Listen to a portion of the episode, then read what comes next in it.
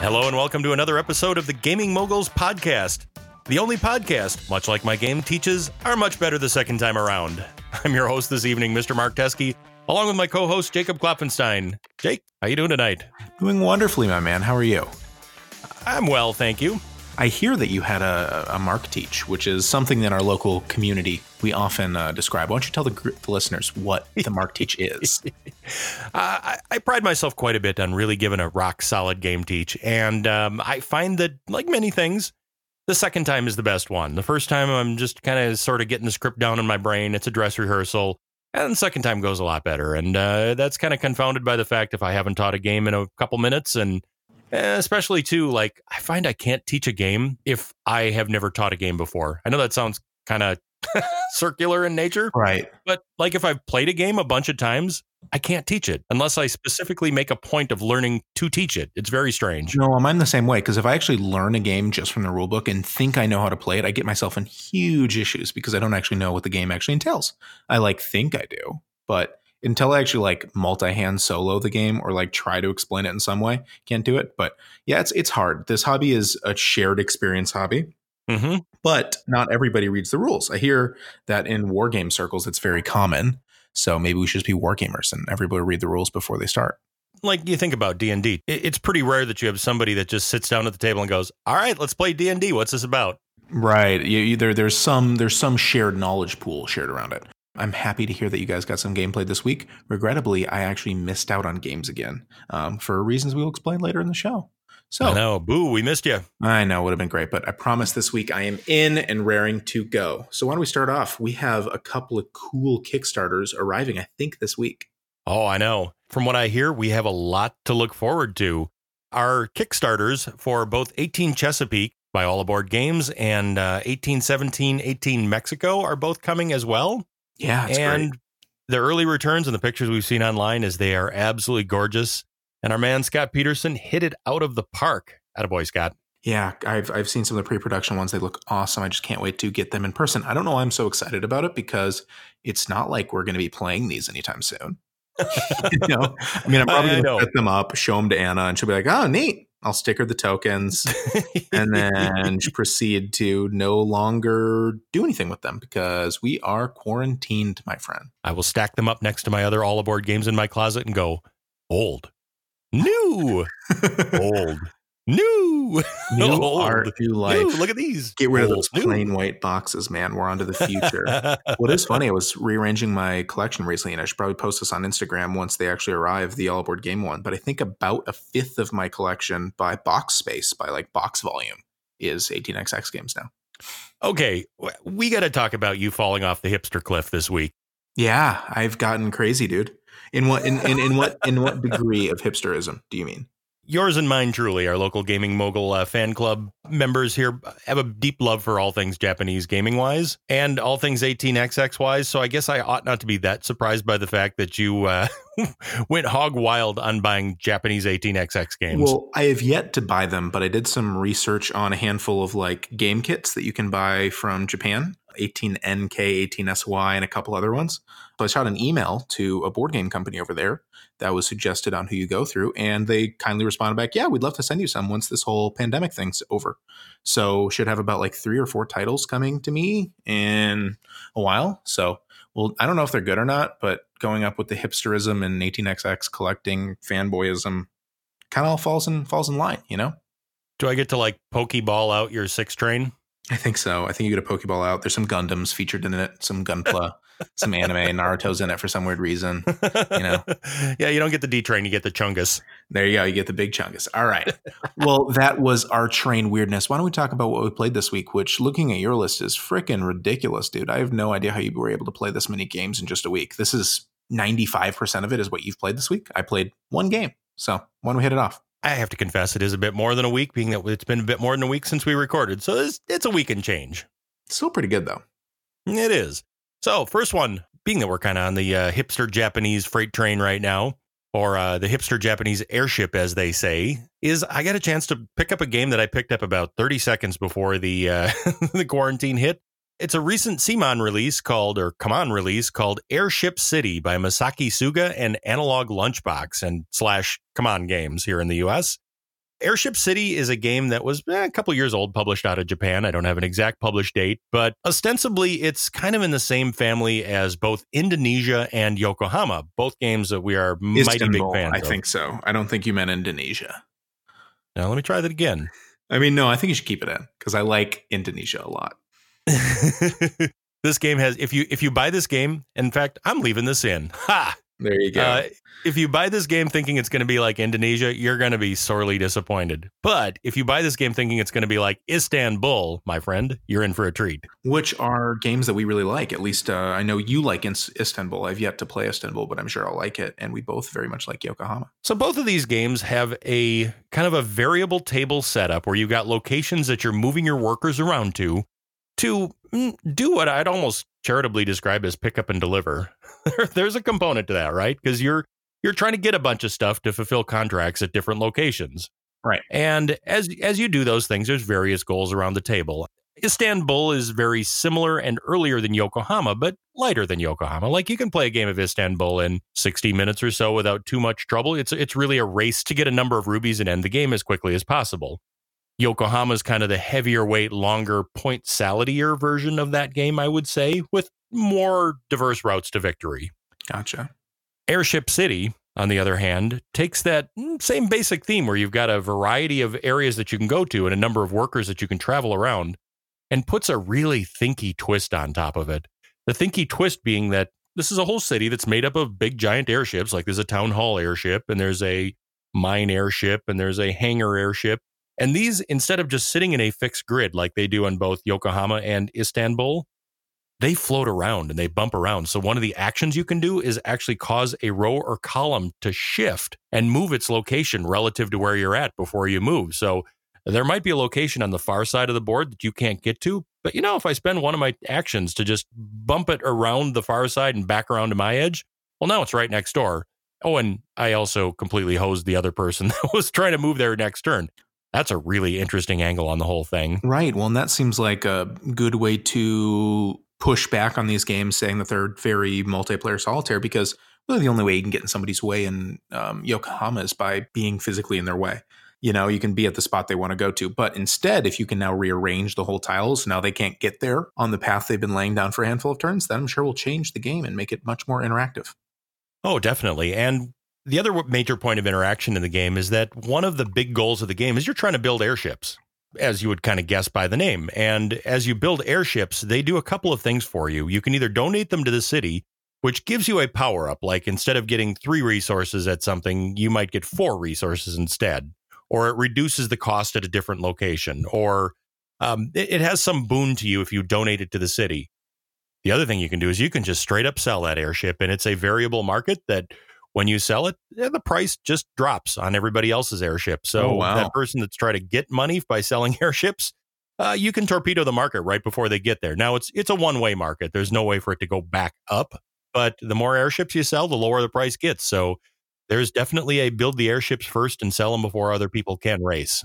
Gotcha. That's really neat. Yeah, I'm, I'm always interested in this one. And I would like to correct for the listeners. I don't think you're that hipster because I think it'd be real hipster to own the original Japanese version of this. This is like when Urban Outfitters gets their hands on it. It's like still hip, but not as hipster. It's been backpacked. Is there a company less hipster than Come On? Yeah, I don't know. I mean, they're so normy, but they're also kind of weird because they make their own stuff. I don't know. It's so weird. The games that Simon or Come On, whatever the heck you're supposed to say, I'm going to say Simon. I think it's Um, officially Come On now. It, it, which- it hurts me to say too. Which is why I'm saying it's but it's Come On. which is why I'm saying it's Simon. I'm going to intentionally pronounce it wrong just to bother them. And uh, I think their whole line of games outside of their like mini Eric Lang kind of thing, they're really interesting games. Like they released Newton, which was apparently a really good Euro. They released Lorenzo Magnifico. They released this game. It's just like a kind of Well, oh, the Grizzled. the Grizzled too. Yeah, it's just like a weird collection of games outside of their main thing. Oh, Ethnos too. They released Ethnos. Yeah, A- true. I, I, a I strange can't think of a company that I have a more polarized opinion on their product. Right, but it's also not like a monolith. I- Every single time they release a game, I have to like reassess it from their own standpoint. It's I, I can't quite carry any amount of uh, of forethought between product to product. So anyway, well, that's awesome. I'm happy that you played it. Um, did the family like it? Yeah, it was a huge hit across the board. Plays in about the same length as Yokohama, I would say. Um, it was it was shockingly thinky. Like this might be the heaviest of those three games, which Yokohama's fairly heavy. Like it's not as fiddly, but it's harder to make decisions on because at the end of the game, we were literally like only halfway up all these tracks looking at it going, did we really just suck that bad at the game or did we do something wrong? I think we just sucked at it, which to me, that's a feature, not a bug. Oh, 100%. Anytime that I play a game and they say, I feel at the end, oh my God, I did so poorly, I want to play it again, that's a sign of a good game. I hate games where about halfway through, I feel like I played it pretty well, or at least got like 80 or 90% of the way there. I also think I could teach this game in shorter time than either Yokohama or Istanbul, which is also a big plus. Huge. Well, once this thing actually fades away, or if there's a decent version of it on T- TTS, I would love to play it sometime. Mogul scale wise, mm, I think we're probably it's probably a, a three C plus, maybe a two C plus, somewhere in that zip code. So it, it it definitely it punches above its weight. I think that's the message I want to send is that the amount of strategy and the amount of decisions relative to the rules overhead is very much in the side of the equation that we enjoy. Gotcha. That's awesome. Yeah, I'm excited to play. That'll be fun. Excellent. That's Airship City by Masaki Suga. Suga? Suga. Sure. And CMON, here in the US. Perfect. So I did lie to the listeners when I said I only played one game. I played two games, one of them being online. Why don't we talk about it? Yeah, we played that one together. We certainly did. We played 18 CZ for the, I think it's the Czech lands, in by mm-hmm. designed by Lonny Orgler and published by Fox in the Box. So this is one of the first I think, Kickstarter 18xx games. And I'm speaking like there's been a thousand of them. There's been like four, but this was the first one, and uh, it was interesting. We played it online. What did you think of it, Mark? So it's interesting. I, I, I was the one that actually suggested we play 18CZ because we this was one of the very first 18xx's that I played back when I was just getting into it. Uh, the first game I played was 1846, and not very long after that, we played 18CZ. And very clearly, I did not understand how this all works at all because I think we maybe bought like one private or something like that when we did it. And I, I really had no memory on how this game would actually go or how it should be played. So I was kind of excited to play it again. Definitely think it was a fun trip down memory lane and and I was happy to play it again, knowing more about 18XX. And I, I think uh, I'll, I'll lead the conversation into what we thought about it by saying this is weirder and differenter, differenter, stranger than other 18XXs and definitely more unique than I remember it being. Right. So, why don't we tell a little bit of the attributes about it? This game has three different size companies small, medium, and large, with them being four share, five share, and 10 share companies, respectively. Functionally, there is one train deck, but every card is three sided, and each different tier of company, each different size, kind of runs different trains. So, the smallest ones, they run regular trains. The medium sized runs, they run plus trains. So, like if it's a three plus three train, you get it three cities and three towns. And then finally, the big boy 10 share companies, they run express trains. It's a 1D stock market, but there's like a half step up and down. But the other thing that's kind of interesting about this game is there is acquisitions of the smaller companies in this game where you can actually purchase the amount of outstanding shares based on the current market price by a larger company. So there's some little bits of that in it. There's also some conversion at that time. And the final weird thing about it is there's a fixed number of stock rounds and operating rounds. There is just always going to be, I can't remember how many it is, but maybe it's like six or seven stock rounds. And then after each one, there's either one, two, or three operating rounds. It's, it's, it's, it is 100% on rails. I found the gameplay interesting. It was fun going back in memory lane because we have not played this game for a while. But I kept on waffling back and forward on whether or not I thought this game was actually good or not. I think that we definitely had to kind of unlearn some of our ideas on how 18xx games should go because this game definitely does not work like that. No. How you do well in this game, if you played it like other games, I can definitely see where it would come off kind of boring, kind of vanilla, and sort of mechanical. I think the real conceit to this game is the notion of small, medium, large and how you manage that. So there are small, medium, large companies. There are small, medium, large privates. There are small, medium, large trains. And at a really high level, each company can own something that is either their size or smaller. So a medium company can own a medium private and a medium train, or a small company and a small train and a small private. They can only run trains of their own size. So you can sell a small train to a big company to move money around, but that big company can't use it. It can only just hold it till later. Likewise, too, when you acquire a smaller company, you acquire its assets. And if you do that, the timing on that correctly, you can actually convert those assets up into your type of train, which may cause them to last a little bit longer. And I think the management of that, how you use small, medium, and large to get money into the company and then transfer the assets up into a large company that can run for a lot is a key to how you be successful in this game and derive maximum enjoyment out of it. Sure. My main complaint, and I agree with that. I, I I will say that yes, that is most likely how you're supposed to derive enjoyment from this game is timing that. My complaint with the game then follows from the question of okay, well, we've expressed that the conceit in this game is capital management and company management at what certain times you start games. But the thing that sucks about this game is the pacing of the ORs and SRs is fixed. So the whole fun thing about this is the managing of what companies you own at what time. So all you do is then have a fixed company with kind of playing like like there's no variability in the the the length of the game. There's variability in the length of the train roster, but in actually how like the ORs go, you really just have to time it correctly. Like I, I don't know if there's much gainsmanship to be had about when to actually strike with each different thing because it's just a fixed order and SR operation, you know. There's probably a way to game out the disparity between how many ORs there are and what trains are available. So like let me give you an example. Let's say we're in a case where there's only a couple of ORs per turn and we're still pretty early in the game. There's only one or two ORs yet I have enough money that we've pushed trains and now suddenly I'm sitting with a, you know, a five train and everybody else is sitting on two trains because it's still pretty early in the game. And because of the small number of ORs, that small company just can't generate enough money to do anything interesting by the next stock round. So there might be a way to just handle that disparity between train size and number of ORs that we probably hadn't noticed when we played it. Yeah, maybe. And it also felt like we weren't to the two OR aspect of it. I think only the last set is actually a three OR set. But we I think you're the, right. Yeah. But we weren't to the set of two ORs until like it felt like really late in the game. Like I think we had already started medium sized companies, and it was fine. I, I don't know. I agree with your sentiment that the, the the fun out of this game does not come from traditional 18xx truisms. But I can also just say, hey, I like that. And I don't quite enjoy what CZ has to offer. I can't think of any off the tip of my head, but uh, there are definitely other games out there that have a uh, fixed ORSR calendar, if you will, isn't there? I'm sure there is. 21 Moon does. Um, there's some that have a certain limited amount of like game end thing. So like 62 has that. But from my understanding, at least from what I've played, the only ones that I've played that have a completely fixed ORSR progression are I'm trying to think.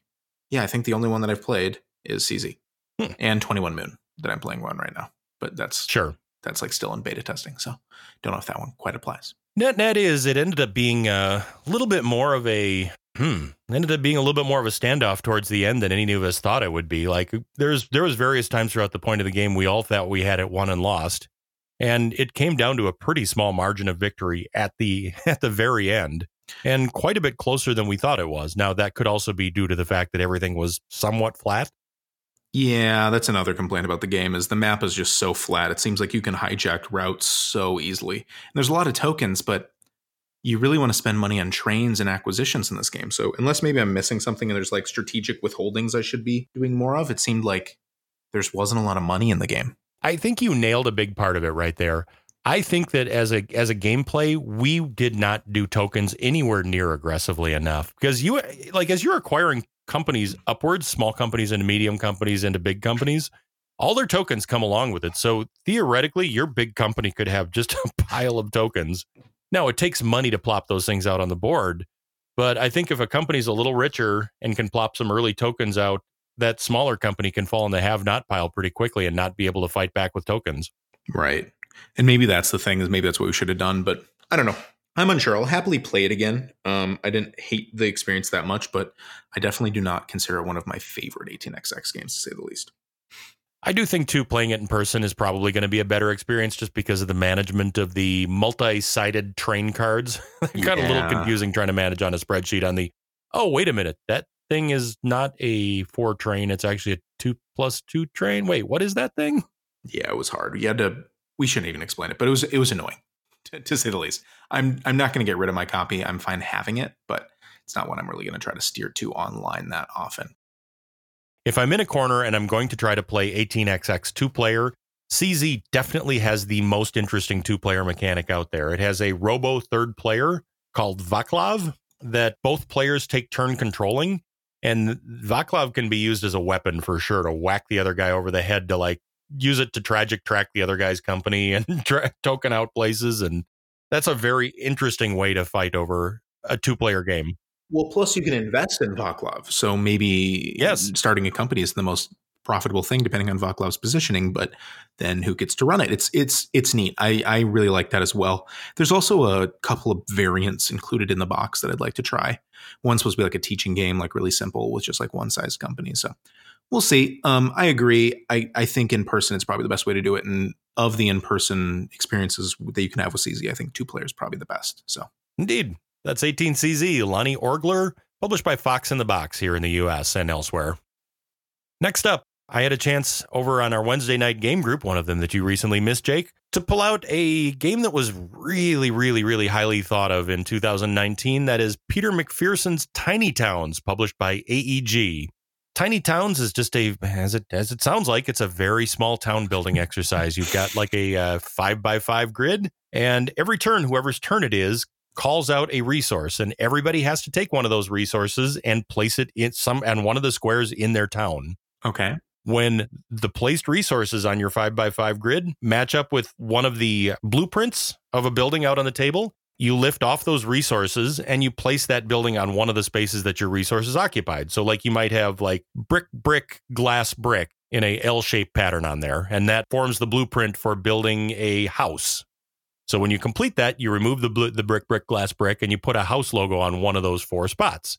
And each one of those types of buildings has different scoring things around with it. Like a house scores three points if it's next door to a milling factory or something like that, or a bakery, I think is what it is. And a bakery scores points if it's next door to a flour mill, and the and so on and so forth. And like the factories, uh, you lose points if your house is next door to a factory, and sort of a lot of those town building tropes. Problem is, you don't have control every turn over what resources you're getting, and once you place things, they're permanent. So you might really, really, really need one glass to complete the church that you're trying to build. Yet somebody else is out there just calling wheat, wheat, wheat.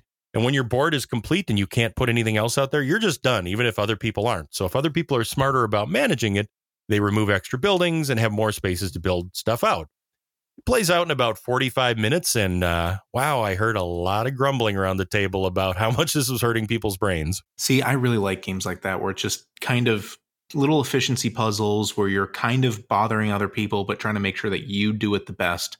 I've actually had my mind on this one for a lot. I've been trying to have Dennis teach it to us, but maybe I'll have to come on Wednesday and uh, see if they can get us to teach me that because it sounds really fun and the presentation looked beautiful on it. I'm happy to hear you yeah. liked it. Right? You, you you did enjoy this game, right? I quite enjoy this one. Yeah. Mm-hmm. Gotcha. How did it feel like that other cube stacking spatial relation one that we played? I can't remember the name of it. Town Center? Town Center, yeah. Is there any viable comparison between the two whatsoever, or am I just greasing, you know, grasping for straws um, here? Your city building, the way you do it is really different. Like the, the neat part about Town Center is how things organically grow and it's drafting people up pieces out there. So other than the fact you're in a small grid and you're trying to build the best city, not really. I would say that this has much more in common with 5 by 5 City.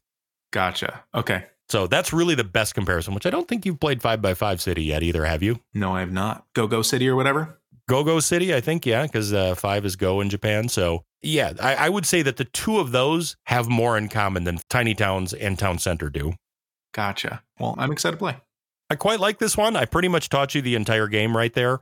And like I said, it plays out in half hour, 45 minutes. And I think it plays up to six too. So there's a you know nice play group. It's kind of the perfect thinky filler for that one hour spot, which is exactly what we used because we had somebody joining at seven o'clock.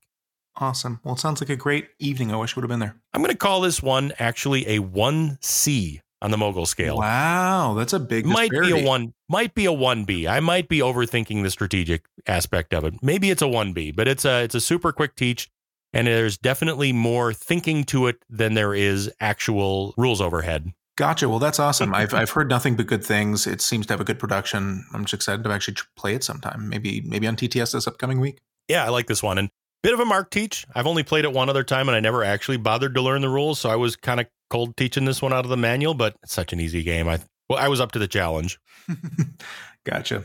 All right. Well, speaking of games that take no teach, I will talk about the one other game I played this week. I played Crokinole. So my wife and I have left the Crokinole board set up and been playing it a whole bunch. I have no new things to bring up. My wife is still very bad at it, and I'm much better at it than her, but she's my only opponent I have, so I have no real choice. My real discussion I was going to have with you, Mark, is I'm debating on buying a more fancy board. And I saw that you recently got one. I've yet to play your fancy board because you got it around Christmas time. Or maybe was it for your birthday? No, it was my birthday at the end of February. Gotcha. And that's right before everything happened with the lockdown. So, right. Two weeks later, we couldn't see each other. So, my board, which I do like, is kind of budget and does not play the same way that the really nice waxed and and gliss powdered boards play. And I kind of want a really nice board, Mark. I really want it. I, I, I don't know. Jake, I I 100% believe that if you had a higher end board, you would get value out of it because you've played the daylights out of that board that you've had so far. Plus, I don't think you'd have any trouble selling that to somebody in our group. If you put it up, if you put it out there, like I can see Steven buying this or somebody else in our sure. group picking it up pretty quickly. Or heck, leave it up at the cabin. Yeah, and I'm thinking about doing it just because and for those who don't know, I have the Uh, what's it called? Lee Valley Tools one, which is a fine board, but it's just not as slick as the new ones are that or not the new ones, the more like craft ones are, and they're not as lacquered. And then I also don't have gliss powder. And maybe I should first try it with the like crokinole powder before I go trading up for a nicer board and see how much that actually changed the changed the gameplay. But I played the fancier boards at PAX Unplugged, and it was a completely like different game. It, w- it felt a lot more like shuffleboard compared to like air hockey compared to ours, which is still really fun, but it kind of feels like a board game flicking game. You know, doesn't have that glide to it, if you will. Oh yeah, my my board all gliss powdered up with rubber posts in the middle. Like you get that air hockey thing going like crazy. That if you uh, put a little extra mustard on that shot, you're going to get three or four bounces off the center, and you're going to end up bonking all your stuff out of the middle in the process. Gotcha. Where'd you get your board from? You know, I just found it on Etsy. Gotcha. And uh, I, I, actually have no idea who the manufacturer of it is. I have it someplace, but uh, it was ordered from Canada. Surprise. And uh, I just I found it on Etsy. Gotcha. I'll, I'll, look into it. But if any listeners have some recommendations for the nice boards, I know Muzzies used to be one in co- crokinoleboards.com. I think is one as well. So I'll look into it. But I've been playing a whole bunch of it, which has been really fun. My wife actually doesn't like to play it with me. It's more of a favor because she just gets smoked. I don't know why she got so bad at it, but I just destroy her. Usually takes about two games to get to 100 now. We do it differently. We usually play best of five or best of seven. Oh, best of five to seven, or each round is a best of, or do you play to 100 five times? Nope, we don't. We don't. We you, you, you shoot your disc, and whoever has the highest score gets a point. Oh, gotcha. And just do best of five. I've heard there's some tournament scoring like that as well. Um, yeah, like that's exactly like, how they work. Mm-hmm. Yeah, where it's more just like whoever has the more points gets like 20 or something. I can't remember the specifics, but something along those right. lines. Right. So we don't bother like there's no there's no case where you get behind way way way behind because you have a bad game, somebody just gets all their stuff in the wrong place. Worst you lose is a point and then you can come back the next one. And it I, I find oftentimes we're at the rubber match for best of 5. Gotcha. Well, it's awesome. Well, I'm I'm I'm definitely in the bo- in the in the in the market for a newer board because Crokinole so fun. And if you've never tried it, try to play somebody else's board before you commit to like a two hundred dollar thing. But man, it is cool. Know what I tried last night, Jake? What was that? I played Crokinole on Tabletop Simulator. How did that go? Better than you think. yeah, there's the flicking. There's the flicking, right? There's a whole. It works better than you think right? it does. It's shocking. I, I actually, our, our, former guest Dan Thoreau actually claimed that uh, this got. I believe it was Dan that was talking about how he wasn't really into Tabletop Simulator, and somebody got him to play Crokinole on Tabletop Simulator, and he went, "Oh dang, this is cool," and got hooked on it after that. That's hilarious. Cool. Well, that that's that's great that they actually have that as a thing. I mean, it makes sense. I mean, it's just flicking, right? It's a physics based thing. All you have to do is make the things work and weigh right, right? And then you just the flicking. There is a flicking mechanism in that game, right? We it's spend crazy. so much time complaining about the physics in Tabletop Simulator, and then you play a game like that, and you go, "Oh, the physics are great. It's a, this is the reason it. why it's good, right?" yeah, it's it's shockingly good. So if you're a tabletop simulator guy, like a lot of us are in this epidemic, man, try out Crokinole. It's uh, it, it's more fun than you think it would be. That's probably a great way to try it. Just imagine that you're flicking those things by yourself now. So without the sore fingernail. There it is. You save you you you hurt the underside of your finger instead of the top from all that clicking. So wonderful. So that's Crokinole, man. TTS Crokinole. What else have you been playing this week, Mark? I got a chance to play uh, late last week one of my favorite in-person card games, Glory to Rome by Ed Carter and Carl Chudyk, published by Cambridge Games Factory. What's unique about this play is this is the first time I've had a chance to actually play it at two player. We've always played it big groups of people with all the chaos that ensued and was online with a friend of mine from Atlanta. Hello, Kevin and he wanted me to teach him how to play Glory to Rome because he owns a black box copy of this game actually Jealous. and has never and has never played it. I know it's killing me. I'm like, you seriously own a black box copy of Glory to Rome, which is super duper rare, and he's never played it. But yeah, I uh, busted out a teach and we played head to head Glory to Rome. By God, it plays pretty well. That's awesome. So so how is it different compared to the larger things? I would imagine that the pool was much smaller than it normally would have been in a big play. It is. So Glory to Rome, it's a multi-use card, kind of crazy. You you play a role and everybody else tries to follow that role and do that role also, or they think, which is basically drawing more cards. Then you go around the table and everybody does that role, whether it's get materials or build buildings or demand other resources from other people with the legionary card, or you try to be dishonest and steal from the Republic of Rome and tuck them away in your vault. That's basically the game. And yeah, the big thing we noticed with two players is at the beginning, there was very few choices in the central pool. These are the cards that you could get when you go get materials. But boy, over time, that eventually built up uh, more and more and more to the point that by the end of the game, there was probably a dozen, 15 cards in there to pick from. Wow. Certainly went quicker being two players. We got to the end game condition fairly quickly because it, it, it varies the length of the game by number of players because there's less building site cards to use. Okay. And um, you know, we still managed to wrap it up in 60 to 90 minutes, maybe. That's awesome. Well, I'm happy to hear that it went so well. What did what did uh, Kevin think of it? Oh, he, he absolutely loved it. I, I I would not be surprised if he's played it with his family members multiple times since then. So I'm happy that we were able to uh, get such a unique, rare, and cool game off of his shelf finally. That's awesome. Well, I'm I'm always down to play Glory of Rome.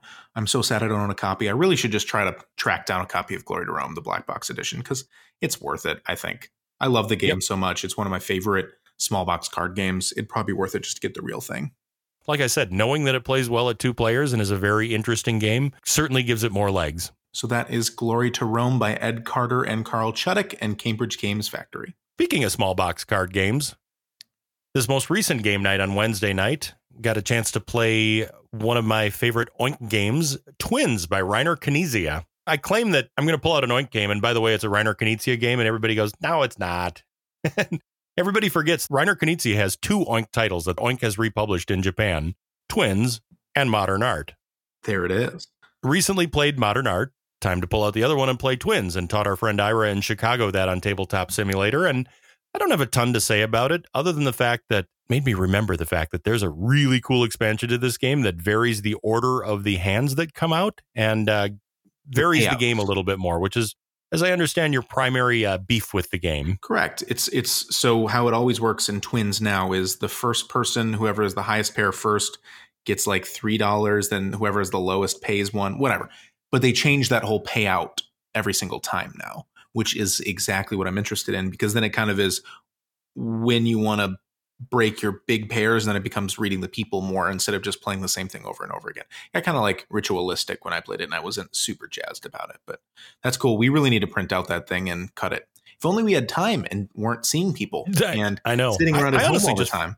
I honestly just forgot about it. I got I've got it someplace and I need to just dig it out and print it because it's not it's like a dozen cards or something. It's not it's not a huge project. When you're staring down look printing out 1828, you know, I mean, it's oh. a completely different thing, you know. the amount of the amount of effort and work there. that project is breaking me. I'm sure it is. So the game we actually played right before Twins was a bit of an oldie eh, oldie but a goodie, we'll call it. That was on request from one of the members of our game group. Definitely was not what I was considering playing. Somebody popped out and said, "Hey, I saw this on your list and it's been a long time since I've played Castles of Mad King Ludwig by Ted Alspach and Bezier Games. Castles of Mad King Ludwig. Geez, what was that published in? 10 years ago, Jake? It's a while. Know. Let's let's check.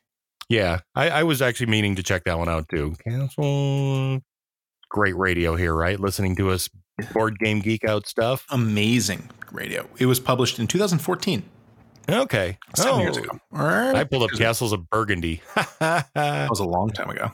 Yeah, okay, 2014, right? So going on, you know, six years old and stuff like that, and fun to play again. It was uh, an easier teach than I remember it being, um, and it might be showing its age an itch.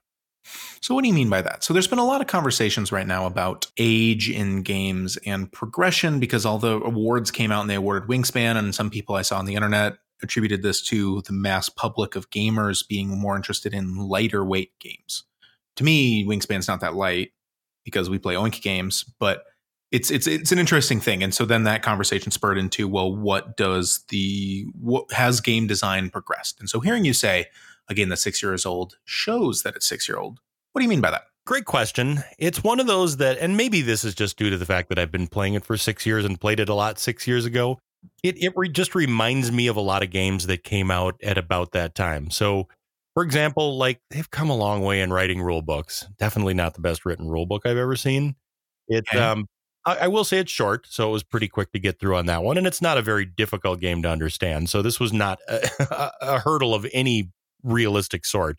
It all seemed a bit glued together, right? Because there's there's this whole really really interesting pricing structure, right, where you have to price all these pieces so that everybody goes around and then picks to what piece to buy, and then they pay the person that did the pricing, and the person who priced it then pays the bank. That part is super duper interesting. Then you actually place the piece and build out your castle. Again, really cool. You make these castles. If you've ever been to any of these castles, It's even cooler. it's even cooler because you're like a lot of those rooms like, oh, I've been to the grotto room. It's really as it's as bizarre as it sounds. And that part's really neat. But then there's this very strange kind of, well, you get some points when you put this down there. And then you get some additional bonus points depending on what it's next to. But then when you put another room by that, you might go back and rescore those other points because now it's by something that it wasn't before. And I find the scoring to be unbelievably fiddly in this game. And like, I, I doubt there's ever been a game of this played where the scoring is 100% correct. I remember, and I haven't played this game in a long time. I don't even know if I've actually recorded a play for this game on BGG because it might have been before I started recording plays. I played it Mhm. a handful of times, so probably six to eight times. And I would always ask Kirk, who was the owner of this game, making sure I was doing everything right. It was like one of those games where it kind of seemed like I was showing off, like, look at how good my strategy was, but I was actually just making sure that I knew how to play the game correctly, you know? Because, and then also, there's these little edge cases where you're like, can I fit that piece there? Is it touching anything else? Is that door okay? And it's not on a hard grid. You're just, you sort of Kentucky windage it together and you sort of go, "Mm, that hallway might be bent a little bit to make that fit there, but sure. Yeah, but we'll call it good. Good enough, right? And so, I don't know. And maybe we're this is just outing us as being weirdos about the games must be played correctly. But uh, it was, uh, yeah, I, I kind of remember that sentiment as well. The other thing that's a little bit crazy about it is there's this uh, menu of bonuses that you get when you complete a room. Completing meaning that all of the exits are connected to something else. And they're all over the place. They're anything from the, hey, you get 10,000 Deutschmarks, or you, you know, maybe you get just to rescore the room, or maybe you get another turn. It's all over the place. Like some of the benefits are remarkably non interesting, and some of them are absolutely game breaking. Yeah, it's it's it doesn't seem easy, and it seems like the people that win end up doing one of those more than everybody else. And I can't remember the specifics, so I apologize. Probably not great radio, but yeah, I, I feel the same way about it. This is one that, like, I, it does occupy a nostalgic soft spot in my heart because I did play this a lot six years ago. I've also visited Neuschwanstein Castle and many of Ludwig's other castles many times, and they're some of my favorite places to visit. But having said that, I, there's maybe better games that do the same thing that have come out since. So that's kind of the question. Is there's a lot of games, and this I think is a perfect example of games that we really liked, but would you do you know anybody that put this in their top 15 games? I Hmm. don't think so. I, I don't know. And I actually did look at BGG to see like the standard distribution of scores of the rates, and it was completely normal. It was exactly what you'd think for this. Like everything was standard around like seven and a half with like a 1.28 standard deviation or something along those lines. But this is an example of a game that was pretty well liked by a lot of people four or five years ago. And since then, it just seems like people don't really talk about it. I don't know. Maybe that's me just being negative about like marketing and stuff and the, the, the progression of the hobby, but I just don't know. It seems like a lot of games are just muh, and this was muh then. We thought it was pretty fun. It was a good way to pass the time, but wasn't an amazing game. And now it's just still pretty meh. Like I said, it fits more of a nostalgic niche. Like Right. Board Game Geek does rank this high. It's you It know, does. 116 overall, which is pretty rare air. Yeah, I, I, don't know, and maybe I'm just grasping at straws here and trying to trying to apply a conversation to something that doesn't fit it. But there's somewhat of a march of the cult of new, and you hit a certain point where the game's like this old, and you kind of have to decide if it's going to be a game that people really like anymore or not, because there's newer things out there, and this game doesn't do anything super crazy, but it's not that inter. I, I don't know. Yeah, and I would also say the same thing. And on a much worse case, I also own a copy of Palaces of Mad King Ludwig, which came out two years ago and disappeared nearly instantly, which yep. I thought was a fine game.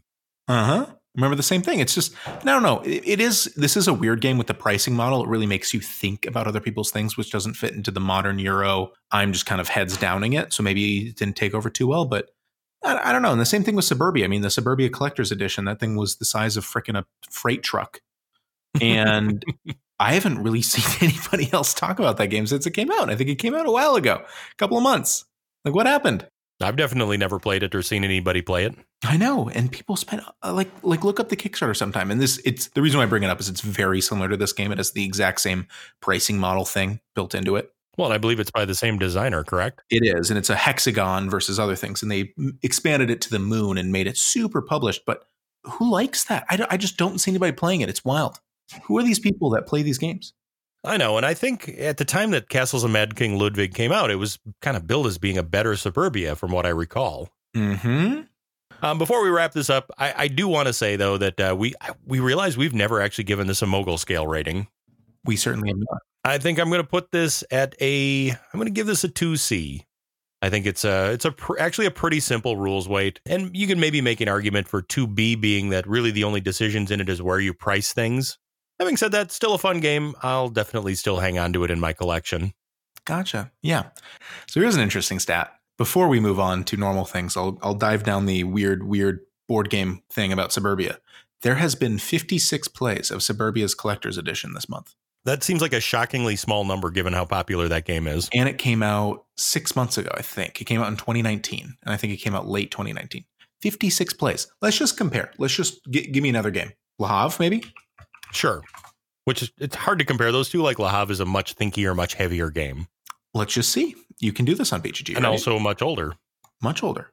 There has been 92 plays of Le Havre this month. Hmm. So a game that's from 2008 and did not just deliver a recent Kickstarter has been played nearly twice the amount as a game that just got delivered six months ago. Let's do another one. Let's do Wingspan.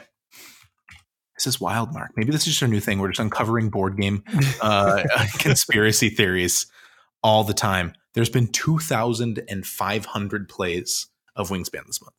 Holy smokes. Yeah, people like Wingspan. How about, uh, oh, ah, ah, Dead of Winter. Look up Dead of Winter. How many places Dead of Winter had this month? Also released in 2014. Also a very big popular release from that year. Um, I am doing it right now. I hope it's zero. It's 78 plays. There you go. That's wild. I mean, and obviously this is just a weird stat because it's like people who record their games on BGG, right?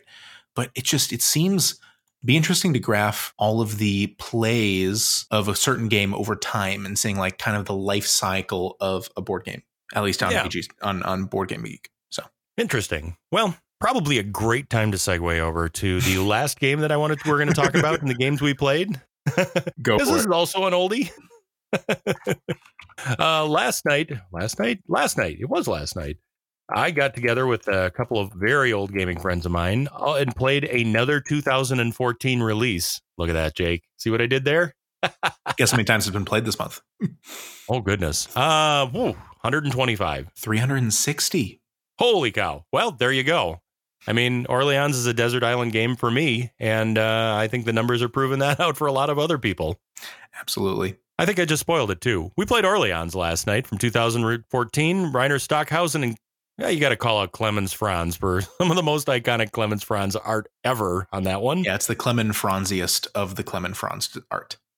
Pretty much, yeah. You, maybe some of the Uwe Rosenberg games would take umbrage with that statement, but uh, it's pretty Clemens Franzi. Yeah, it's amazing.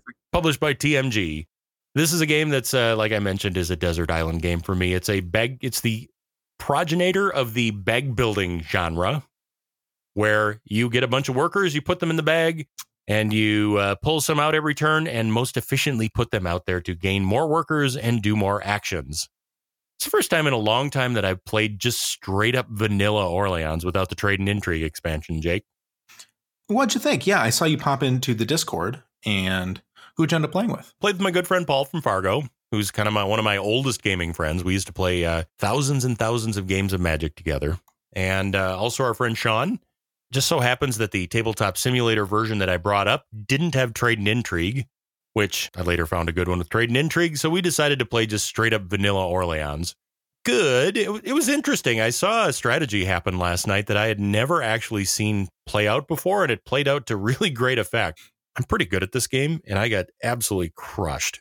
What happened was our friend Sean went very, very aggressively, very early in the game at the beneficial deeds board. Like I've never seen anybody like on round two start culling stuff out on the beneficial deeds board right away. And I kind of was thinking, mm, that's not going to work. Sure, you want to do that? okay. But I look over and I'm like, Sean, why do you have 54 coins and I only have 20? He goes, Well, I've been getting four per, you know, three per every time I put one of those things out there. And I look over and now he's got six citizens sitting there also because he's claimed like all of them. So literally every turn he was just getting a new guy and plopping it out to the beneficial deeds board and just pretty much ignoring the the rest of the the whole map out there and the moving the buildings out there and moving the guy around the board, just ignoring that completely. If it's not broke, don't fix it, right? It just kept on happening. He kept on winning. Yeah, so that was a crazy different approach to it, and because he went out and did it so vigorously and so early, and none of us uh, defended against it, he actually racked up an insurmountable amount of points by doing that. And eh, congratulations, that was one of the weirder strategies I've seen win at that. Gotcha. Yeah, no, that's that's interesting. And the biggest issue here is I've still to this day only played Orleans once. It, would be interesting. I would like to hear what you think of it. It is significantly less interactive than you would think it is. Like it's not a very interactive game. There's really two touch points. One being the map and where you get out and put people out onto the uh, the map and where you move around and put your trading stations. And at three players, you honestly don't really bump into each other that much. You can all kind of go to your corners and just stay there and build out your empire. That changes at four. There's definitely more bumping into people and having people steal spots from you. Uh, the other big touch point being the beneficial deeds board when you're culling stuff out to get benefits. And again, at three, there's kind of, it doesn't scale the board at all, so there's still lots of people to put out there. So the smaller the player count, the definitely more multiplayer solitaire this game is. I will say though that uh, yeah, I, I, definitely prefer to play this one with the with the trade and intrigue expansion over vanilla. The vanilla beneficial deeds board is a little on the dull side. And uh, the base game events are a little on the dull side versus the trade and intrigue events. So I think uh, trade and intrigue with the new board and the new events and not the uh, pick up and deliver contracts is my preferred way to play. Well, I'm happy that you've uh, mined this game so much. You figured out the optimal way to play because if you look at the Board Game Geek page for this game, there's like a thousand different expansions to this game. It's wild. Oh, I know a lot of those are promos from like the BGG store. I was there when you bought like six of them which I have never played. Right. There's just so much content in this game. I mean, your box is breaking at the seams. Oh yeah, it's there. I've got a solid inch of box lift right now on it. when we get back to person gaming, I think it'd be a fun night to play this and Troyes. Just kind of circle back to some Euro games that are similar location, similar theme, but I've only played a limited amount of times or kind of have some negative feelings on it. I'd like to kind of figure out how I feel about it. So those are two games right I'd like to uh, add to the front of the list of circling back to. I will say the the mod we found with trade and intrigue is scripted to a ridiculous level and it's really good. Like okay, gotcha. li- literally like for drawing stuff out of the bag, you click you, you just keep track of what you're supposed to be drawing and it auto shuffles your bag when you put stuff in there and then auto pulls them out shuffled. Oh so you gosh. just click the draw button and it pulls out the seven workers that you want to pull out and just does all of that stuff automatically. It's so cool. That's wild. Yeah, some some TTS mods are just absolutely a dream to play with. Yeah, that one is fantastic. It's one of the best I've seen. So even if we do it before, the the table, I think we played this one in easily two thirds of the time of what it would have taken in person. It wow. was fast. That's great. Well, and then especially not shoving everything back into an inch and a half of box lift makes it a little. Oh easier. yeah. Well, and so much of Orleans too is simultaneous play, right? You're all placing your pieces simultaneously, which also makes it for a really quick play. Yeah, I'm, I'm excited to try. Let, us let's maybe play this on uh on Wednesday. It could be really fun. Sounds great. So, Orleans, the number 26 overall game on Board Game Geek, a game that's in my top 10 for sure, by Reiner Stockhausen, Clemens Franz, published by TMG. And we rated that thing at a 3C on the mogul scale. There it is. So, last episode, our expansion episode, we intentionally cut out system games because we thought it'd be a little bit too much and kind of muddy the waters with our conversations on expansions because we don't really necessarily consider these expansions. They are, but they're more, they're something else. They're kind of in between a lifestyle game and board games. So we thought we'd take a little quick moment and discuss some of the system games that we really like and kind of what we think about it.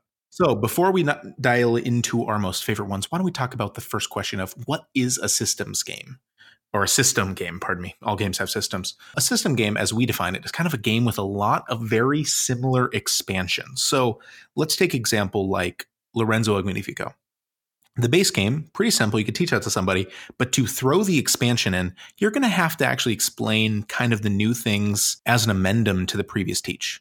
If you were to teach someone Age of Steam, kind of regardless of what map you choose, that's kind of of Steam. And the, the, the expansions there are different enough where they're like varied, but the rule set covers a lot of these different experiences versus kind of a, a, more macroscopic like this feels like an added on expansion. And a lot of these games also intrinsically kind of become lifestyle games. Yeah. I think the thing that defines a system game to me is a game that has new content same rules ends up in a different game. And we say same rules, but like 85% same rules, something along those lines. Yeah. Enough that you really only need to say, oh, hey, by the way, you can only grab yellow city, yellow cubes in the yellow cities, or something as minor as that. You're not adding in a separate teach onto there. You're just throwing in a couple of tiny rules tweaks. Or the other thing about system games is they can actually be lighter than the previous version. So there can be both an expansion up and expansion down. Usually the expansions is just more but system games, they're the same but different. Different experiences, maybe more exp- more complex, different player count, something along those lines. So, or it could be a case where it's just like, hey, here's a game with uh, this size map, or and now we're going to play the same game on a map that's like a third of the size and it takes a third of the time. There you go. Exactly. So, why don't we talk a bit about some of our favorite ones of these? We're not going to be macroscopic and cover all of them. These are just the specific ones we like. But we have broken them down into three convenient categories for the listener's pleasure. How about that? Yeah, the first category we want to talk about is sort of the most basic level of system games that we could come up with. That's a game where literally it is just it's the same game that just has an additional map and the game plays out functionally exactly the same way. There might be a couple of little rules different, like, hey, when you cross the mountains, you have to pay an additional cost, or here's this additional mechanic that you have to add to it. But functionally, it's exactly the same game. There's just a replacement of the map or a replacement of the card deck, and you're playing the same game. Now, that may end up in a very different experience, but you don't need to reteach the game. And and some of the examples we came out that supported this sort of basic style of game with just a few tweaks the first thing that came to mind for me was Power Grid. The base game of Power Grid, once you learn that one, functionally, you can take all of these other maps, whether it's Germany or the US, or I don't know, how many maps are there for Power Grid now, Jay? Yeah, there's everything. Japan, it's ridiculous. There's yeah, there's a couple dozen different maps for Power Grid.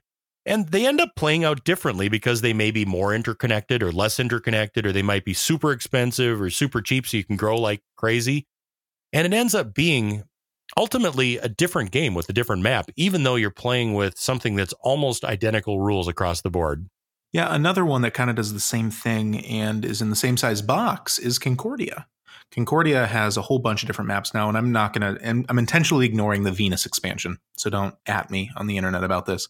But uh, like Concordia, I have like six maps and they're just kind of tailored for different play counts. You know, there's different choke points. There's a handful of places you can build boats differently, but that's like really the only different rules difference. So it just kind of fluxes for the number of players.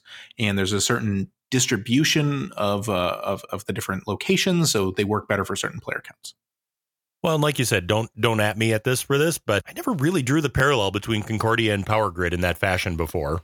What the, uh, the, the the the comparison that they have a bunch of different maps, or that they're the same size box? Well, uh, well, both of those really, but the fact that at the end of the day they're kind of a map-driven game that varies both player count and size of the game and experience just by where they kind of put choke points on the map, and they've got kind of these trade routes, sort of an idea. Right. Yeah, it's exactly makes sense. I'd never put those together making a bit of a left turn on that one, I would also put a game like Legendary into that. I'm referring not to like legendary encounters like the Alien game or the Firefly game or whatever else. I'm talking about just baseline Legendary, the superhero one. That's the uh, deck builder style game. Because when you add in like Guardians of the Galaxy, really you're just adding in different baddies and different missions and some different heroes that you can kind of splice in as you see fit. And wow, they've come out with dozens of expansions to Legendary, kind of for every little corner of the Marvel universe or X Men universe or whatever other comic book universe you want to include as part of that. They can make money out of anything. There's so many different comic books and everything and different timelines for each comic book, and they have so much stuff for that. It's wild. And it's fun just kind of mix and matching those things. So we were Guardians of Galaxies along with Iron Man long before the latest Marvel movies inside Legendary. So then moving on to kind of some of the intermediate differences. These are ones where they have new maps, but maybe a few rules iterations that kind of change the gameplay experience, but still, I would say, still fall into the, the, the system where 85, 95% of the rules are the exact same. Um, the first one that we're going to start with is, I think, my favorite of this and one of my favorite system games, Age of Steam. Age of Steam has something like 100 maps out for it, and the variety of play between one and the other is just amazing based on changing a slight amount of rules. You know, and they have everything. They have some nationalization. They have some, you can give up certain amount of tracks to other companies. You can use other people's companies. There's these different action things, but ultimately it's all Age of Steam. It's not Age of Steam with this map. It's Age of Steam. I would call those scenario rules in this middle level Right. thing where the, each, each scenario has its own set of unique rules to it. And ultimately, a different Age of Steam map essentially a different Age of Steam scenario. It's Age of Steam with the scenario that it's on the moon, Right. or it's in the US, or it's in Western Canada, or it's in Japan. Still Age of Steam, but that scenario means that there's different things. Like like these the the what was it, the Scandinavia map we were talking about pretty recently with Craig Taylor in Age of Steam, where you had to deliver things only to the color city that like you had to match the color of the delivery to the color of the city or something like that. Or Yeah, it was either that or Korea or something along the lines. But that's what it was. It was one Korea. Thank like, you. Deliver different cubes and then they convert to another different type of cube. So you can keep on like setting up this big long train of different different deliveries. But that's just completely different than Rust Belt. But to learn that different rules is like a five minute conversation after somebody knows how to play Rust Belt. You could probably even teach Age of Steam on whatever map you want and just say this is Age of Steam. Well, and very tiny rules differences make a radical difference in how the game plays out, right? Like in terms of money, right? Is money super tight or is money super prolific? Because in there are some maps where there's just no way to make money. There's like a tax when you start making too much money in Age of Steam. A particular scenario might relax that, so it's impossible to go bankrupt. Whereas there are other ones where it's impossible not to go bankrupt. Right? It's just king of the hill. Whoever's left last on is the person who won. You know, the only person who hasn't gone bankrupt. Taking that idea of scenario rule sets to an almost ridiculous level is the Memoir 44 and Commands and Colors families of games, and I'm I lump those together because functionally Memoir 44 is just a uh, you know my first Commands and Colors game, I would say, and it's really it's the same system. You have like movement rules and you have shooting rules and so forth, but when you have a particular set of rules, each scenario has their own way of setting up that's unique. There's maybe a lot of terrain, maybe there's a little bit of terrain. Maybe the rule is that you win when you capture everybody, or the rule is that it's done when you get these three choke points, or the rule is that you win when you're out of pieces. I mean, there's a lot of different ways you can do it, but functionally, it's the same game, it's the same system. It's just that scenario has its own set of rules that may have been included just to make it historically accurate. Right. Yeah, no, and I think that's probably a thing. We can't really speak to this, but for a lot of war games, at least from my outside looking in through the looking glass of like Twitter, it seems like there's a lot of games that are just systems based on that. So it's like a combat commander being a perfect example where it seems like they have every single war ever underneath combat commander. You know, there's every single interaction, which is cool because you just learn one game and you get to interact with so many different scenarios. You know what I really want, Jake? I really want them to take the Twilight Struggle system, which it has been done a little bit, right? I mean, because there is also the, you know, the what, 1960 making of the president, which is super duper similar. Well, is There's also- the War on Terror is supposed to be similar too. Ooh, I couldn't tell you that one. I'm not familiar with that at all. Gotcha. And uh, any commentary is going to help me how non familiar I am with that. What I want is I want that system, which I really like, made into a World War II game, a card driven Mm. game using the Twilight Struggle system, but World War II scenario. So it's like a prequel to Twilight Struggle. that would be great. I want that. that sounds awesome. That's uh, the intermediate maps. We're calling these scenario games. And then finally, the big daddy, the advanced ones, which are really, they're completely different games. There's a core rule set, But these scenarios now start deviating to the point where the games play out completely differently, and they may actually have a real teach to make them differently. But there's still a lot of tropes and mechanisms that are so similar to the others that it's just kind of like, is it A or is it B? Oh, it's B. Okay, got it.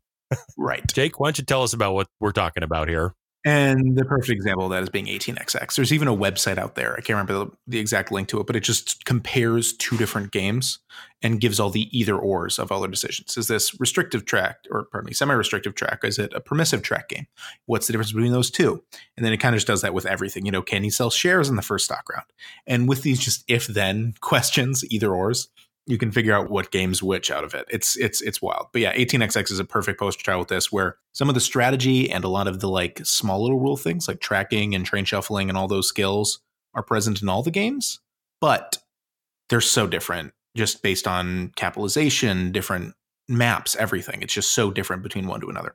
For example, look at two games like 1889, which is about as small and vanilla as you can possibly find compared next door to a game like 1880 which is kind of in the same part of the world but whoo, those games play out different and have really different rule sets. Right yet they fall under the same system because if you know how to play 18xx you'll at least have a shared pool of knowledge going between one game to the other. It's just a very amount of different experiences that are incredibly varied. It's almost kind of similar to like modern Euro games. You know, like whenever you approach a Euro game that you kind of know is midweight, you might be able to like grok what's going on with some of the iconography because you've played so many Euro games before. It's kind of like that, but on steroids. If like Shem Phillips of the of the series where they use all the same art yes, and all the yes. same iconography where it's like yeah you're playing a completely different game but you're resting on a bit of shared knowledge pool from previous games so you don't have to do it. Maybe a little bit more than that than in 18xx well, no, but i think you nailed it. I mean the iconography between raiders of the north sea and paladins of the west kingdom functionally is really similar to each other. So and a lot of euro games understanding the iconography is half the battle. So if you walk into that game understanding the iconography it's a much, much, much quicker rules teach. Hadn't really thought of those being system games before, but and they're not. Yeah, we're not we're not putting them under here, but it's it's kind of explaining what 18xx is to some of some normie normie friends. Now, comically, one of the things that I'm going to edit out is a conversation that we had that you're not going to hear, where I brought up the uh, how different 1817 and 1822 are, and Jake went, I don't know, they're pretty similar. Right, they both have Lawson, they both are incremental cap. There's different sized companies. Whereas to my point, I was thinking, well, one's really about crazy financial shenanigans, and the other one is about weird auctions and not spending up all your money and saving it for future rounds. And so they ultimately play out really different. But to the point, it's amazing for games that I perceive to be wildly different are actually crazily same in some other aspects because part of the same advanced system. Yeah, that's kind of our conversation on system games. We're big fans of them not all of them. I think sometimes they can go too far into like lifestyle games like Magic the Gathering, and I'm not super interested in going back to playing 40k only. I like variety in my games, so 18xx for me fits that perfect niche. It's a financial game, which I love. It's really heavy, which I love. There's a shared knowledge pool in the game, so I can kind of move around and get a lot of variety while still kind of playing the same game, which is why I just love 18xx so much. And I think you also got to be a little bit careful to not be stereotyped when you're into system games because you know, how many times have we been accused of just liking 18XX? It's like, no, Jake only just likes 18XX. well, and that's the thing about these things is that, okay, so if somebody doesn't like the system, they don't just not like one game in your closet, they don't like a whole shelf. Yes, and that's the whole thing. and I know some people who don't like CZ, for example. That's a pretty polarizing game in the 18XX community. But I still go to get 18xx conventions and can still play a whole bunch of different games there. You know, not liking one or two titles in the catalog is different than not liking a system. And and I would also say too, if you like the system, odds are a game that you air quotes don't like in that system is still a B minus at worst, right? Because it depends. I think some people, I would agree with that because I'd still rather play like CZ than some new midweight Euro. Right. You'd rather play CZ than Wingspan. Yeah, for sure. Oh, for sure without without a doubt. Yeah. But having said that, you'd also rank that pretty low in your list of favorite system games. Yes, I would certainly have Wingspan probably be one of the lower tier 18xx games I've played. So that's still showing how how 18 Wingspan. Oh, did I seriously say that? Leave it in. I'm leaving that in. There it is. Ah, that's great. Yeah, you you upgrade from the the the pigeon train to the eagle train. The eagle train. The eagle train takes out all the pigeon chains. That's the new that's the new level of rusting. Ah, that would actually make that game interesting and innovative. Oops, I might have to edit that part out. Let's talk about a game that is the biggest system. I see what you did there. Thank you. So we have both been into Dungeons and Dragons for a while now, I'd say. Um, I, it actually is one of the big reasons I got into board games is through Dungeons and Dragons. That was something I was into way before I was into board games. But with what's going on with COVID, I actually have had a D&D group reform um, out of people I never would have thought. So I thought it'd be kind of fun to talk about it and just kind of just kind of wax a little bit poetically about our thoughts on D&D specifically. So if you're not interested in, please skip. There's no more board games. We're going to talk about D&D from now on. So let's do it, Mark. It's funny we've never really talked that much about D&D on this podcast. We've mentioned it that we've played some stuff and I think we've even chatted a little bit of some of our experience, especially at like conventions that we've gone to, but we've never actually talked about kind of our personal experiences with Dungeons and Dragons and decided it'd be fun to actually kind of deviate off into that because there's a huge amount of crossover there that it, I, most board gamers I know also have or did or are playing D&D at some level. Yes, and I think the reason why we did it is I personally don't like podcasts that aren't focused, and I don't want this to become a D&D podcast because I would say, correct me if I'm wrong here, Mark, but you are much more a board gamer than you are a role-playing person, right? You know, it depends on what corner of my life you look at, right? Because back in high school, literally every weekend, I got together with a group of my friends and played D and D for twelve straight hours every Saturday. That was my great. That was my like junior high and high school life. So there's been parts of my life where I focused literally only on D&D and I went through probably a geez 20 year window there where I hadn't played D&D and I sat back and I went, "You know what I would love to do? I would love to play D&D again as an adult." With kind of the understanding of what's actually important rather than just a kid who wants to get all the cool stuff and so forth and actually play it out and have interesting characters. And I, I, feel really blessed that I've had the opportunity to do that over the past couple of years. Well, it's a very political answer. You didn't answer my question. You did very well there. Because I would say I'm definitely a board gamer, first and foremost. Yes. Okay. I, did sort of uh, lose the lose the thread on what exactly you're asking. The real thing we're supposed to do here is the American spirit. No, I, I completely agree, but um, it's kind of the it's it's we're, we're at a point in time in our life where yes, we both used to be role players, but I think now we're definitely considering ourselves board gamers. Because if there's ever a night where it's me, you, John, and Dennis and Kirk, we're not going to play D&D. It'd be like scheduled we play D&D, but I think the thing that would maximize our enjoyment as a group would be board games. Yeah, I completely agree with that. I definitely love playing D&D. I get really excited when there is a special D&D night scheduled out. But given the choice, uh, side by side, I am going to pick board games the vast majority of the times. Now, if it's a special event kind of thing where somebody's really got something experience planned up for us, you know, hey, that sounds great. I'm all in. But yes, I am primarily a board gamer. Gotcha. So why don't you explain a little bit of your experiences in the past with uh, D&D? I know you mentioned it briefly. They used to play for 12 yeah. hours in middle school and high school. What'd that look like? Oh, goodness. Okay, I'm going to out how old I am right now. D&D second edition back in the early 80s eh, probably about 1980 is the first time i played d&d at a sleepover at my friend john's house where i don't think we slept for about two days straight over an entire weekend just playing keep on the borderlands endlessly. That began a six solid year love affair with playing it every weekend.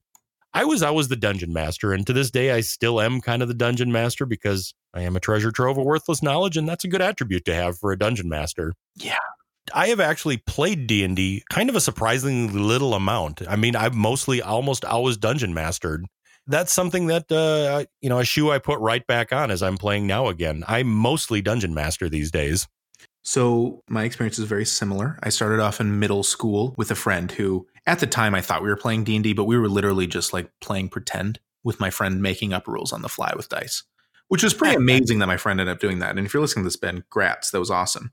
And so we played that. And then I brought up to my uncle, who is about the same age as you, I think exactly the same age as you. So we had a very similar experience with D&D in middle school and said, oh God, that'd be great to get back into it. And this is right when fourth edition had just came out, I think, or it was just about to come out. And so we jumped into that hard, which looking back on things, I think I attribute a lot of my anger towards D&D based on anger towards fourth edition. So then we ended up playing a lot in high school, and we even got in situations where like I would lie about what D and D stood for because I was embarrassed about people knowing that I played D and D. But had a good group of friends who played it a lot, and actually ended up playing a decent amount in college as well. Had a fifth edition group that I played in college, and then at all of the Gen Cons that I've been to, um, I think I've been to like eight of them now, or eight or nine. I was much more into RPGs when I went there compared to board games. So we'd play a whole bunch of different systems and we try to find out different systems in the dark times when we only had 4E before 5E came out.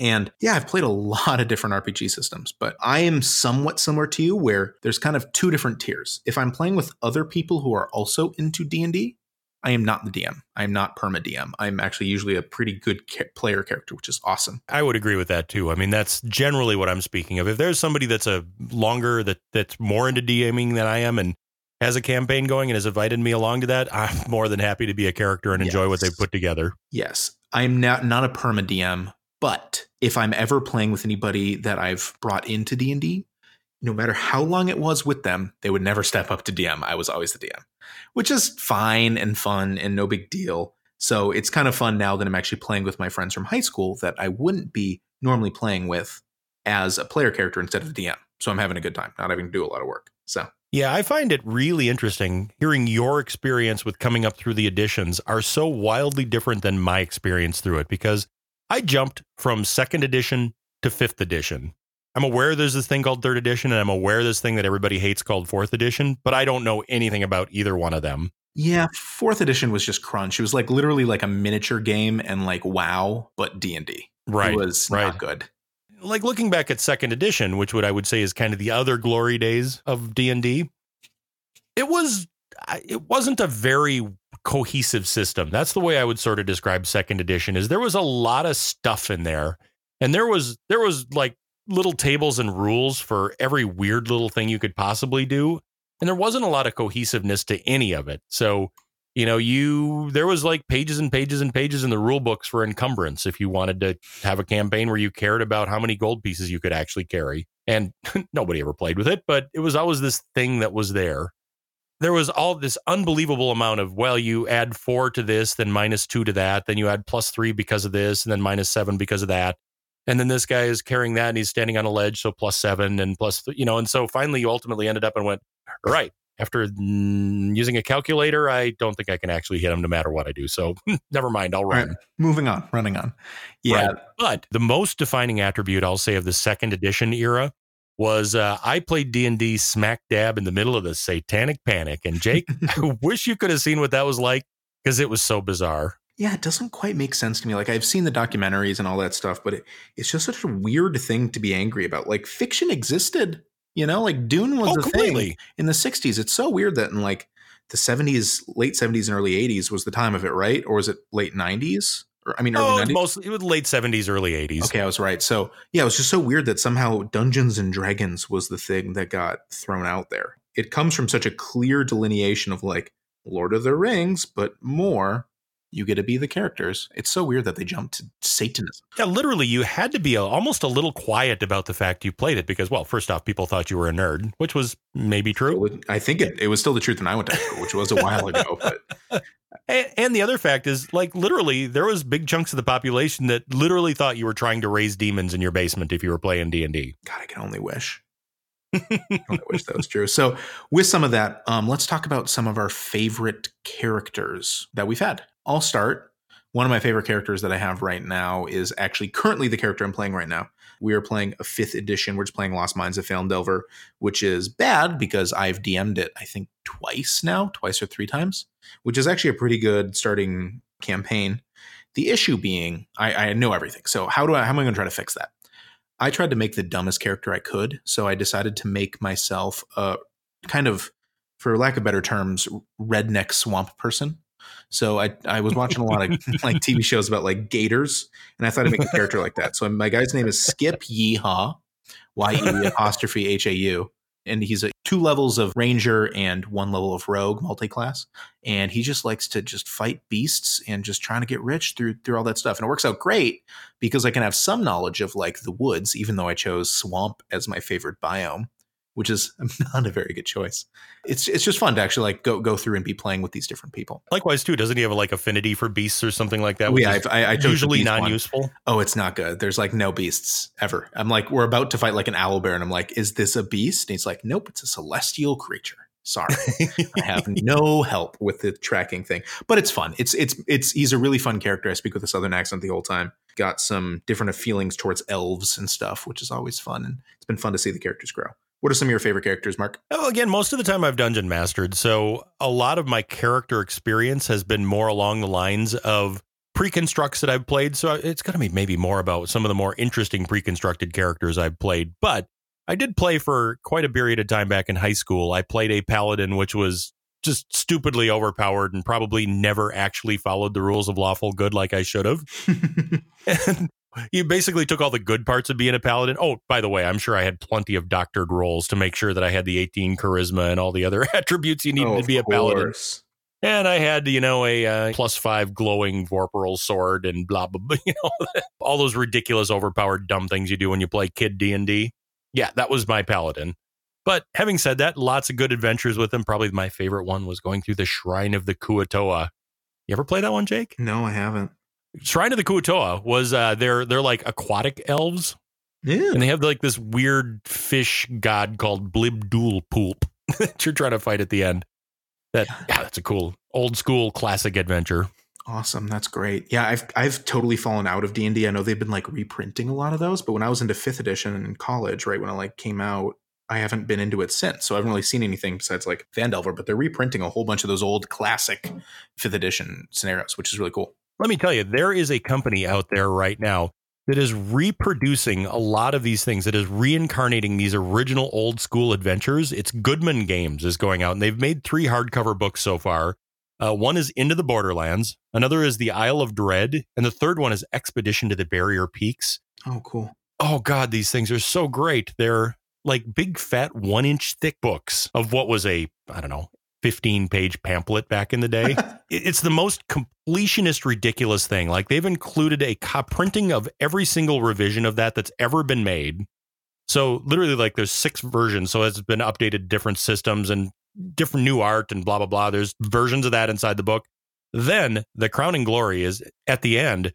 There's a version of it that's translated into 5e so that you can play that old edition new. Just for our completionist sake, I'm collecting all these books because they're number one, a huge memory of my childhood. And number two, they're so beautifully produced that I absolutely love them. Gotcha. That's awesome. Yeah, I should really get into it. But the issue is, it just goes to the thing is, I don't have a group that play D and D, and maybe that's changing with the current group, which we'll talk about in just a moment. But it's just, I have a board game group. I'm a board game player. You know, I'd much rather do that with you guys, and I don't know if I'd want to spend the effort to convert into that, especially with the benefits that we get out of board games. But maybe with my current group, if they actually want to keep on going, it'll be fun to kind of get back into D and D in some some limited way. So. Right. To me, the uh, most interesting part about playing again as an adult and getting back into it, and I think a lot of this is also enabled by the rules changes for fifth edition, is now to me, it's more about role playing than it is about just swinging a sword, right? And I, like you, creating what's objectively a stupid character. Right. I, I find those really bizarre characters to be the most interesting ones to play. So, like most of the D and D playing I've done has been at Gen Con over the past couple of years, and I always do pre-constructed adventures where you're you you know you got a table full of characters, pick one, and I kind of purposely make a point of picking the oddballest one out there on the table, just the one that like nobody else is picking because it's too weird. Like a lizard person that is into tinkering. Yeah, well, yeah, exactly. I've I've played female bard dwarfs. I've played uh, one of the more interesting one was one that was in like a ancient Greek pantheon kind of a world, and I was a half Medusa. Hmm. That was really fun. Sweet. Yeah, I've played so many of those. One of my favorites was I was a like a Skippy type character from uh, Firefly. I was like a, a frog person that was an engineer in like a steampunk spaceship, and it was the best. I just didn't want to get in combat. I was just running around fixing the ship. It was the best thing. yeah, and to me, that is uh, that is the part I'm really enjoying playing this as an adult is the interesting storytelling that happens around to it more than just min maxing combat. Yeah, which is so funny because I think that also is maybe because we play board games. Like if I want to do a dungeon crawl, I'm not going to do D and D. You know, it's like not Well- that fun to do combat in that. I'd rather play Gloomhaven. I'd rather play Descent. I'd rather play the the, the Star Wars Descent, whatever the heck that one's called. You know, there's better games that do that than D and if I want to min max something, there's better games that do that. Right. And to me, like D&D is more fun when your characters are flawed and interacting with other characters. So like for example, my character Skip was very distrusting of elves to start off with. I know it's super basic, I know, but it's been fun to I don't I did not know this, but my entire friend group thought elves are just the dopest. and we have like three half elves and two full elves and like a in a group of seven. So it's been fun to like see my character change and evolve with time as is interacting with all these people he's starting to like, um, which is really fun. And the same thing too. Uh, there's another character in my group, which we'll talk about my current group in just a moment, who is a, a, a seeker of truth, and he's some warlock cleric. That's I don't know warlocks, but he has some patron that's supposed to be like some seeker of truth or something along those lines. And so he he he's kind of like an eccentric weirdo and refers to all of us as like his his his disciples or something along those lines and his and his passion for truth. And it's just fun. That's so much more fun to me than like decapitating some goblins, which I can assure you Skip is very good at. Skip is very good at killing people. But that's not fun. I, I like I like talking about the swamp and all that stuff. So wrestling gators. And in my current campaign, the most D&D I'm playing right now is actually with my family. And uh, like you, we are going through the Lost Mines of Phandelver, which is, for those not into D&D, it's, it's the adventure that comes with the basic box. And it's got good pre-selects. It's a good it's a good introduction to D&D. It kind of gives you a taste for a lot of the different things that are in there. And it's pretty open. You you don't have to get railroaded. It seems like there's a lot of ways right. to stumble through the campaign in interesting ways. Right. And it's fun with my kids because because they don't know any of these kind of previous D&D min-maxing, you know, just hack and slash ideas. To them, they're really more about the role playing and just to, trying to outsmart the adventure rather than just brute force their way through it. And that's really cool to see. Yeah, that's the exact same way my current campaign is. My campaign is with my high school friends. So there's kind of like, we're still really good friends. It's been really weird, but um, I've stayed very close to a lot of my high school friends. But a lot of the people in high school that I played with are not the people that are currently in the group. It's actually like a completely different group of people, but we were all friends in high school. And we always try to get these certain people to play, but they were never super interested for whatever reason, right? And now they've started playing it. It's been really fun seeing these people come out of their their their skin with this game and kind of realize the amazing opportunities it has. And they're the exact same thing as your your family, Mark. They they just want to role play. They don't like we're we can kill goblins really well and we can like fight dragons or whatever but they're not super interested in that they'd rather like figure out some t- diplomatic way out of the scenario through doing that and i think that's through a decent amount of their characters being a little strong stronger willed than i think other people are and a lot of people are kind of skittish. I know Skip definitely is. So it's kind of fun seeing that aspect and the fact that we like spent an entire session with like uh, out the DM really talking. We were just chatting in the bar when we first met each other and just having hoots and hollers over that, which I found way more rewarding than just going through and killing a dragon. Hearing you talk about the campaign you're having right now, I know that over the time we've known each other, you've had a uh, its complicated relationship with Dungeons and Dragons, and it seems to be kind of directly related to how combat oriented the current campaign is. Right, and that's not saying I dislike combat. It's just to me it feels so jarring, and some of the assumed aspects about combat in D and D is just very annoying for me. Like, so for example, I'll talk about one example that sticks out very hard in my mind whenever it comes to what I dislike about D and D combat.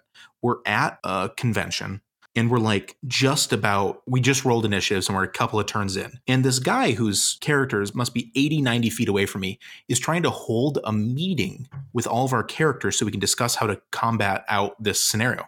And it's like a that's like really bad role playing because like we're in the combat already. We're not going to like pause and min max this.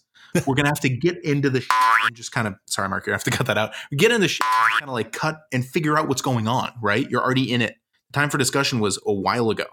And this is when, as a dungeon master, whoever the enemy is there starts throwing rocks, or right. starts launching arrows, or starts breathing fire, or does something that lets the characters know very explicitly that the meeting time is over. Right, and it got to this point. This guy just, and we were being a little too polite to him. It was a, it was a convention game, so trying to be polite. We got to the point where, like, my uncle had to say to this guy, like, "Are you gonna like let me play my character? Can we just do this?" And so that's been my like kind of main goal. And I told the DM this, it's not just me being a rogue.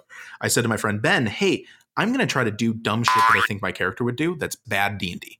I keep on breaking up the group, not in like a exclusion, exclusionary way, but just like my guy didn't like a certain other character, so I waited outside with a handful of other people, and that made a handful of more interesting scenarios happen. Right, like we got overrun by some spiders, and I got attacked, so we had to like figure out a way that how long it's going to be for them to get there, and it made it so much more interesting and real and kind of raw than just this hyper optimized group of seven people walking from one encounter to another. Mhm. And I don't mean encounter in just a combat way, but encounter in like a RP way too. You know, it's kind of fun seeing how certain characters can kind of step up and into certain aspects. kind of to that point too some of the convention games are a weird angle in of themselves the one thing i didn't know going into convention gaming is they tend to be pretty combat heavy because you generally only have a four hour window that you're going to do something meaningful and like if you made it a full puzzle dungeon you aren't going to get very far in that dungeon in that four hours so they tend to be a little on the hack and slash side Conversely, the most valuable experiences I've had with convention games are the ones where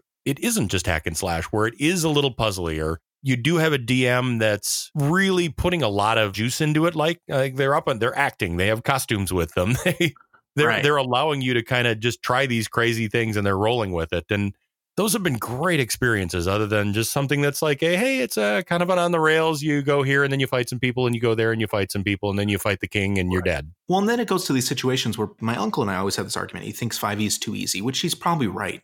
If you play correctly, it's like really hard to get killed. But I've done some things in scenarios with 5e that would easily totally party kill. All you have to do is just like focus in a certain way and and have the players act correctly. Maybe you wouldn't walk as a seven person phalanx every single place you went. Well, and I find too that, especially with a smaller party, that um, I'm probably as a uh, somewhat new to 5e DM, I don't always do a good job at scaling things appropriately. So it's a case that, you know, as long as they kind of do everything right and roll fine, they're going to survive. But uh, if one person goes down, then all of a sudden they're going to lose because they're barely holding on. Right. I would not advise to do this with your family. But one thing I always find interesting is once a character drops and goes unconscious, the people that they're fighting completely give up on them, especially if there's something like that's a pack animal. So, like, let's say you're fighting a whole bunch of wolves, let's say, right? And Mhm. one of your characters drops.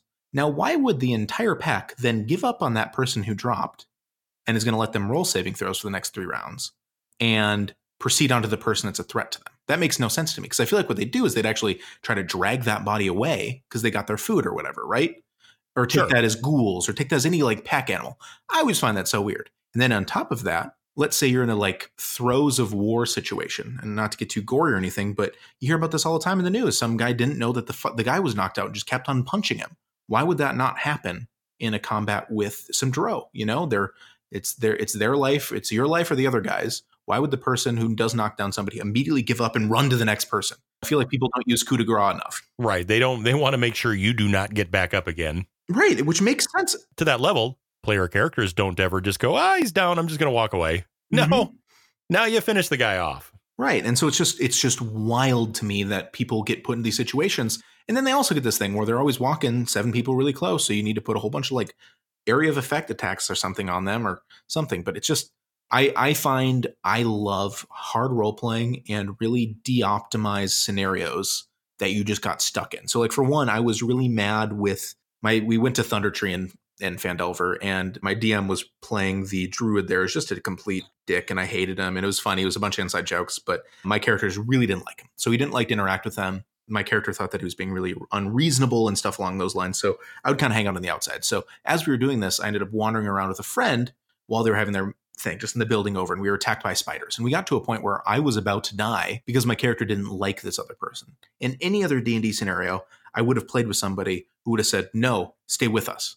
to me, I'd much rather have Skip die and have a cool, interesting com- um, thing about Skip running away from the group or whatever and just like dicking off and what that means to the group than always be in a scenario that clearly my guy doesn't like something, doesn't like this other guy. And he's just going to sit, sit on his hands the entire conversation and let them get their way. You know, it's weird.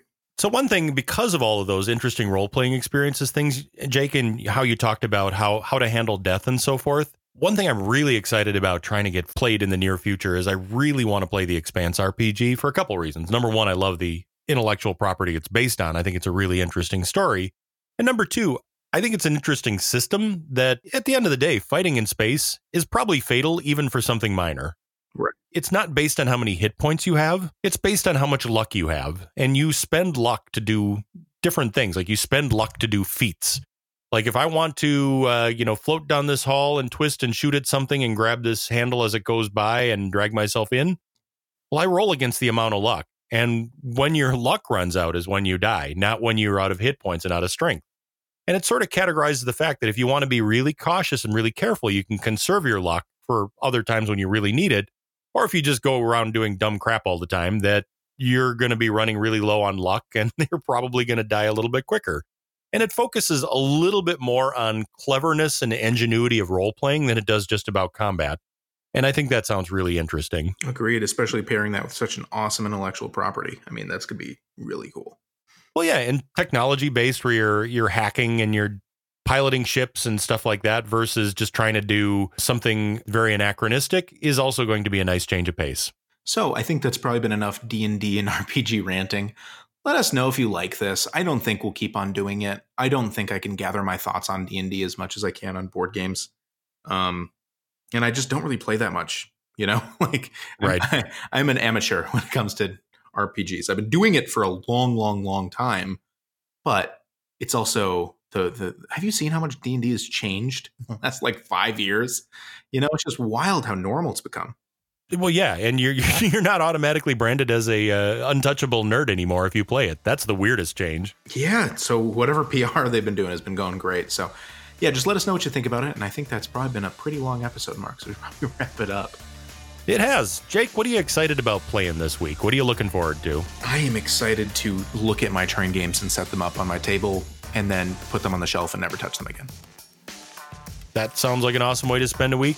Um, I, I don't know that I'm I don't know that I'm going to get my goals accomplished, but um, I got a big hankering to actually get out and play Arkwright, something that's been on my shelf of shame for too long, and I'm going to start making that happen. I'm boning up on the rules this week for that so that I can actually get an online Arkwright game rolling. Heck yeah, dude. Consider me in. All right, well, that should be fun. So, we've been the Gaming Moguls. Good night, everybody. Good night, everybody. I'm Mark. That was Jake. We'll talk to you next week. Bye.